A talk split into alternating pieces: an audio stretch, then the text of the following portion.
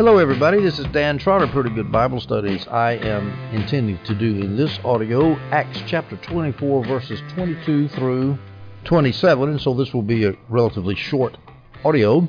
Our context is this Paul has been delivered by the Roman commander in Jerusalem, Claudius Lysias, from the machinations and the riots and the perturbations of the Jews who were trying to do Paul in. Paul was rescued because Claudius Lysias was informed by Paul's nephew that there was a plot of 40 assassins who were going to lay in wait for him as Paul was supposed to go to the Sanhedrin to defend himself again, and they were going to get him, but Lysias put him under military guard and sent him out back to Caesarea.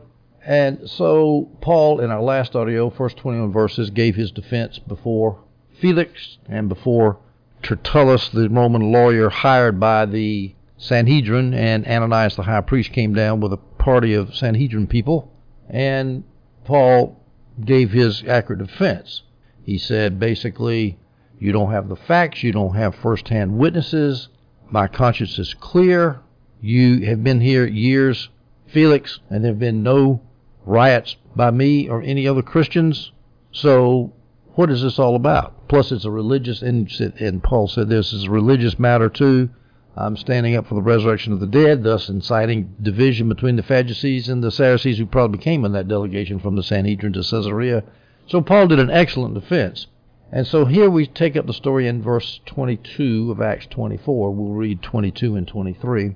Since Felix was accurately informed about the way, he adjourned the hearing, saying, When Lysias the commander comes down, I will decide your case. Well, Felix was accurately informed because he had been he had governed Judea and Samaria for six years, according to the NIV Study Bible. Gill says it might have been longer than that, 10 or 13 years. I don't know. It doesn't matter. He's been there a long time. And during all that time, he never heard of any Christian riots. He knew there's no way he could not have known the place of Christians in that society that he was governing, their activities. He knew they didn't start riots, just like in America. Who starts riots? Do Christians go out and threaten gay bars and threaten to beat the mud out of homosexuals, or do they threaten to shut their businesses down, or is it the other way around? Now, because Felix was accurately informed about the way, and and he might have been more accurately informed about the way listening to Paul's defense as Paul gave his defense in the first 21 verses of this chapter. So now Felix knows what's going on. He knows about Christians and he's not going to condemn Paul because of that. He knows that Paul is not guilty, so he doesn't condemn him. He adjourns the hearing and says, When Lysias the commander comes down, I will decide your case. Now, Lysias never came down, as far as recorded, according to Jamieson, Fausset, and Brown, nor did any other parties ever appear to pass the burden of proof. And Paul, that's Paul had done that expertly in his defense. He had passed the burden of proof to the to the prosecution, if you will, to the Sanhedrin, and says, "You can't prove your case. You can't. You ain't got any evidence. You don't have any first-hand testimony." And it never came. Lysias never even came, and he and he wouldn't have testified for the Sanhedrin anyway. And the Asian Jews who had followed Paul from Ephesus, probably from Ephesus to Jerusalem, and started the whole riot, they didn't come. So Felix knows that Paul is innocent, but he doesn't let him out. He keep puts him on the house arrest. And so he leaves things in a stalemate. Why did he do that? My speculation, he did it because he wanted a bribe from Paul. He also didn't want to let Paul out because that would make the Jews angry, and and Felix had some doings, as we see, some tensions with the Jews. In fact, he eventually got booted out of his office because he couldn't maintain order amongst the Jews, and, and the Jews didn't like him. He was a cruel ruler. So that's probably why Felix kept Paul under guard. He didn't want to condemn him because he wanted to bribe and because he didn't want to condemn a Roman citizen without facts. But on the other hand, he didn't want to let him go either because that'd make the Jews mad, and he didn't want to make the Jews mad. Now it says in verse 23, he ordered the centurion keep Paul under guard, though he could have some freedom, which means he was probably under house arrest. He probably didn't have chains from one arm to a soldier and, and on his left arm, and from his right arm to a soldier on his right arm. He probably walked around freely with a centurion, centurion just kind of watching him. And Felix also did not prevent any of his friends from serving him. In other words, Luke, for example, anybody that was with Paul could bring him food, bring him writing instruments, carry letters out, and so forth. So it wasn't a bad confinement, fortunately, for Paul. But yeah, it must have been tough, though, for two years, as we'll see later. Two years he's stuck there under house arrest, and he wants to go to Rome. Adam Clarke has an alternate translation of this phrase, since Felix was accurately informed about the way. He says it could be translated, when I shall have acquired a more accurate knowledge of the sect, and when Lysias comes down, I will decide your case. I don't think so. We'll go with since, because basically Felix knew what was going on. He didn't need any more testimony. He didn't, he didn't even need any more witnesses. We go now to Acts 24, verse 24. After some days, when Felix came with his wife Drusilla, who was Jewish, he sent for Paul and listened to him on the subject of faith in Jesus Christ. Faith in Christ Jesus. Now, this is after some days. This is after the hearing. The hearing has already been adjourned, and this is Felix coming on his own, not in a judicial proceeding, but just to talk to Paul. Now, he came with his wife Drusilla. Now, Drusilla is kind of an interesting person. She's Felix's third wife, according to the NIV Study Bible. She was the third daughter of Herod Agrippa I, according to the NIV Study Bible and Jamieson, Fausset, and Brown. Herod Agrippa I was the guy who had killed James, the son of Zebedee, John, the Apostle John's brother, and who had cruelly attacked some who belonged to the church. That's in Acts 12, 1 through 2. He was the guy that whose the sunlight bounced off his silver garments when he was in the amphitheater at Caesarea, and the people proclaimed him a god, and he didn't refuse that claim, and because of that, his arrogance, he died with worms eating him up from the inside. That was Herod Agrippa I. That's Drusilla's father. Now, Drusilla's brother was Herod Agrippa II. He was a good man, a good ruler. But at any rate, Drusilla may have had some good information about the way, about the Christians, from her father, who had persecuted the Christians. That might be why Felix brought his wife Drusilla along with him to talk to Paul. Or it could be he brought Felix brought Drusilla along because Drusilla was Jewish and she might know some stuff about the Messiah. And Paul was Jewish and he's talking about the Messiah, so maybe she would have something to contribute. Now, the question is, was he interested in getting saved? There's no indication that he ever did, nor did Drusilla ever get saved. Why was he listening? Was it just idle curiosity? Or was he waiting for a bribe? Anyway, going on with Drusilla. At the age of 15, Drusilla married a king of Emesa, which is a, a small principality, let's put it this way, in, in Syria, where modern Homs is, in Syria. Emesa, and she married this king, Azizus, and she deserted him for Felix a year later. Felix used a magician to entice her away from her husband. Abracadabra, hocus pocus. Let Drusilla leave her her husband. So he married her. That will come up later when Paul is talking to Felix about certain things. Another interesting thing about Drusilla is that she and her son, her son was also named Agrippa, she and her son were killed by the eruption, the famous eruption of the Vesuvius, Vesuvius volcano in 79 AD. Going back to why Felix and Drusilla even came to talk to Paul, I mentioned he's looking for a bribe. He's he's he's bored. He wants to to listen to some interesting talk. He's curious. It could be that Jamieson Fausset, and Brown say that Felix was happy to have the founder of such a prominent sect as the Nazarenes present. Of course, Paul was not really the founder, Jesus was, but he's a, he's a, let's say, a prominent person. So maybe he felt good about that. But at any rate, whatever his motives was, whatever his motives were, Paul presented the gospel to him. We go to verse 25 of Acts 24. Now, as he, that's Paul, spoke, speaking to Felix and Drusilla, as Paul spoke about righteousness, self control, and the judgment to come, Felix became afraid and replied, Leave for now, but when I find a time, I'll call for you. Now, what did he become afraid of? Well, here's some options. Adam Clarke has come up with sort of a very speculative option. I don't believe it, but he says he thinks that Felix was afraid that Drusilla, because she was Jewish, might be influenced by Paul and wanted to get her out of there before she became a Christian. Well, Clarke mentions that as a possibility, but he hedges that by saying, well, Drusilla had already acted contrary to Jewish law in marrying Felix. Felix was a pagan, a pagan Roman. She was Jewish. Jews weren't supposed to marry pagans, Gentiles, Gentile dogs. She turned, in fact, she is said to have turned heathen for the sake of Felix. That's why she left the Jewish faith, is so that she could marry Felix after Felix hired a magician to get her away from her lawfully wedded king husband of Emesa. So if Drusilla had already taken such taken such pains to leave the Jewish faith, it seems to me unlikely that she would be seduced back into a sect of the Jews, the Christians. It seems unlikely to me that she would be tempted to become a Christian Jew. But I don't think that's what it was. I think that the reason that Felix was afraid was because he was afraid of the final judgment. because Paul spoke about righteousness, self control, and the judgment to come. I was just talking to a young 17 year old high school student about the gospel a couple of weeks ago, and she was listening politely. And all of a sudden, I mentioned the fact that you don't have to spend an eternity apart from God. I didn't mention the word hell, but I kind of got the concept in there. And all of a sudden, her interest perked up. I could see she was listening real close. It's just something about mentioning hell, and you say, "Oh, we don't believe in hell anymore in our culture." Well, there's people got a conscience, and people deep down inside, I'm convinced, have got a fear of hell, and they wouldn't mind escaping it if you gave them a way out. Some of them, not everybody, of course, but it's not a bad thing to mention when you're witnessing. Paul Paul mentioned it. When Paul and Peter and the other apostles witnessed, that's fun to watch their technique as you go through the New Testament. They always mention resurrection, it seems like. And here we have we're mentioning righteousness and judgment to come, self-control and judgment to come. Well, Felix said, "I come, I'll come for you." He never did come back that we know of. He never got saved. That was just a face-saving statement to get out of there because he didn't want to be convicted anymore. Well, why did he not like that term righteousness? Well, because of Felix's public life, as Jamieson Fausset, and Brown point out. And we could mention his private life too, which we will in a minute.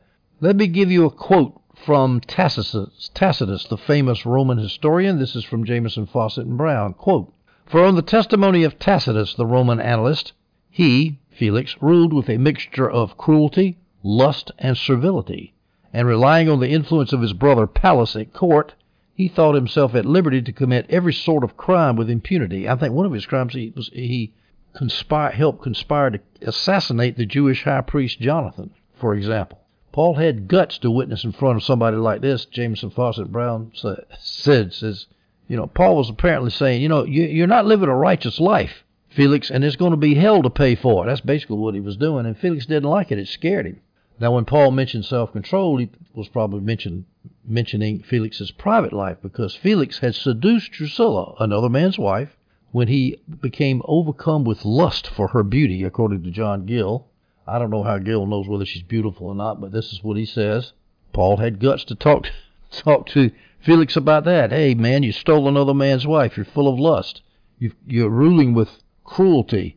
You're killing people unjustly and there's going to be hell to pay for all this. That's basically how Paul was witnessing. He wasn't giving this little old God loves you and has a wonderful plan for your life. Well, he did say he had a wonderful plan for his life. It was called hell, the judgment to come.